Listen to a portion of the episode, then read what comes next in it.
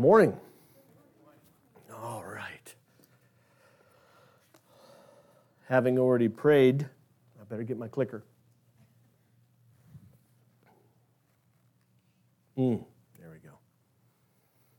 All right. Please take your Bibles to Romans chapter 6. Romans chapter 6. And I'm just going to be uh, reading just one verse, Romans chapter 6. It's in fact, it's the last verse of Romans chapter 6.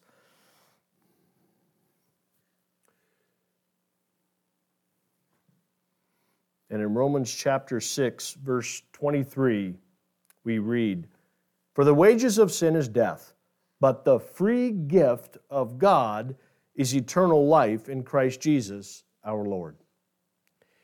You know, if you're like my family, you exchange gifts during Christmas with family and friends. It's a tradition as old as the three wise men. For kids, it's a time of excitement, right? For adults, it's a time of watching your kids opening up those gifts. In fact, whenever we do it at our house, I'm always the last one to open my gifts because I'm watching everybody else open theirs and they always kind of get on me. Well, open a gift and show it to everybody. But what I find amazing about gifts we receive is how quickly we forget what we have received in the past. When my kids were young, sometimes I would ask them, What did you guys get for Christmas last year? Sometimes they would remember, sometimes they wouldn't, or they couldn't recall. In fact, I think if we ask ourselves today, do you remember what gifts you got last year or maybe the year before? We'd probably struggle with that as well. Funny thing about gifts that we receive for Christmas, we either return some of them we keep some but never really use them. We put them in a closet somewhere and we forget about them. Or some are so special, we cherish it and we cherish them even today. Yesterday we celebrated Christmas, the birth of Jesus Christ. And Jesus is the greatest gift we have ever received. And at times, we treat him the same way we treat earthly gifts. This morning, I want to share with you three options we have concerning the greatest gift that we received in Jesus Christ. The first one, the first option that we have with gifts is that we return gifts. And sometimes we even return the gift of Jesus Christ. Why do some people return gifts? Well, maybe it's because it's too big. Maybe it's too small. I got my brother a, a sweatshirt yesterday, and I when I was picking it out, I thought, yeah, he's not a very big guy. This is, should fit him, right? It's a medium.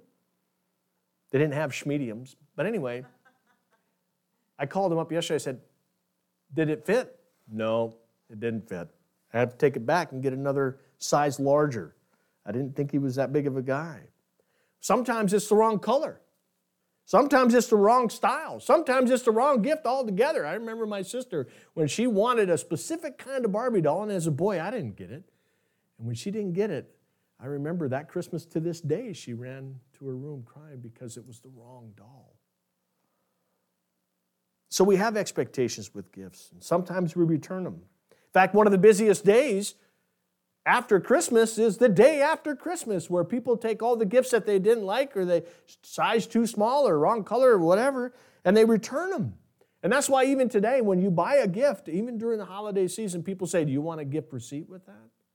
And more times than not, we say absolutely, because, you know, one of the things that you try to not buy for other people is clothing because you may not get it right.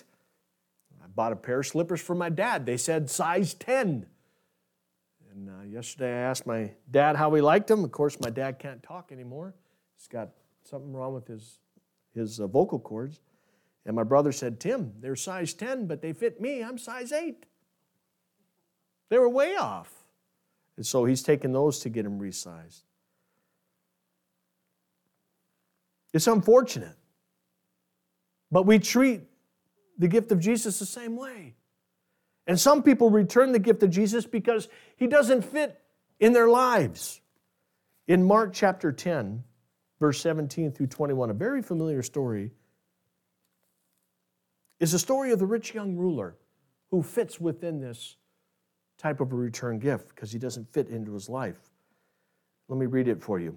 And as he was sitting on as he was setting out on his journey, Jesus, a man ran up and knelt before him and asked him, "Good teacher, what must I do to inherit eternal life?" And Jesus said to him, "Why do you call me good? No one is good except God alone. You know the commandments do not murder, do not commit adultery, do not steal, do not be false witnesses, do not defraud, honor your father and mother. And he said to them, Teacher, all these I have kept from my youth. And Jesus, looking at him, loved him and said to him, You lack one thing. Go, sell all that you have and give to the poor, and you will have treasure in heaven, and come and follow me. Here's the kicker verse, verse 22. Disheartened by the saying, he went away sorrowful, for he had great possessions. To put this verse into context, Jesus is at the highest point of his ministry. He's fed 5,000s, healed hundreds, followed by crowds yearning to hear his words because he spoke unlike anybody else as if the very words of God, which they were. Christ was very popular, and people sought him for his advice and teachings. Even the Pharisees, Nicodemus. One man in particular thought and sought his wisdom and direction, and that was the rich young ruler. The rich young ruler was religious. He followed the law, he understood the law. It was a religious following. And he wanted to know if, if the route that I'm on right now is going to give me eternal life. But Jesus, being a man of great discernment, because he's God and knows the heart of man, knew what lurked in the man's heart, knew what was holding him back from fully giving his life in faith to him.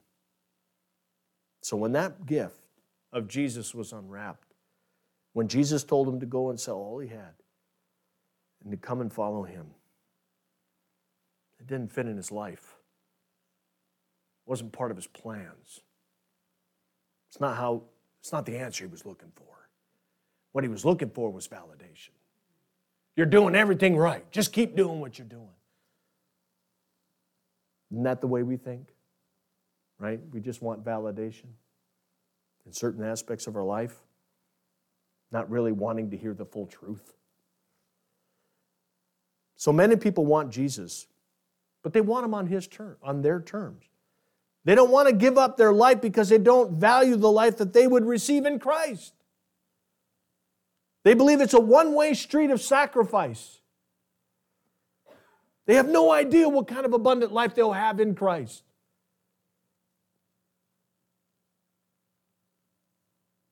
What we receive as a gift from the world is temporal. But what we receive from the gift of Jesus is eternal. Another reason some people return the gifts is because they have no need of them. They have no need of them. In Luke chapter 3, verse 8, it says, Therefore, bear fruits worthy of repentance, and do not begin to say to yourself, We have Abraham as our father. For I say to you that God is able to raise up children to Abraham from these stones. Of course, this is Jesus speaking to Jews. Or this is John the Baptist speaking to the Jews in preaching repentance to the Jews. The Jews felt that they were safe because of they were the fact they were descendants of Abraham. They were God's chosen people. They had the law. They were selected. They were religious. They followed the law. They were also lost and in need of repentance. That's why John the Baptist was speaking to them. We see the same thing today. There are people who don't need Jesus Christ because they belong to that church or this church. They don't need Jesus because they have within their certain denominations sacramental things that they do in order to obtain salvation through the church. I came from a church like that. And even though I knew who Jesus was, I knew what he did, I knew I could tell you everything you need to know about Jesus. I didn't have a personal relationship because it was masked by the relationship I had within the church. It wasn't personal, it was corporate. Others feel they're saved because they're good people. They live good lives, and they'll be the first to tell you that. The problem with that is they're defining what good is. And it's not about good. You can never be good enough for eternity. It's about grace, it's about faith, and it's about trust. And there's other people that believe that they're saved because why would God ever banish me to hell? I'm a good person. I do good things.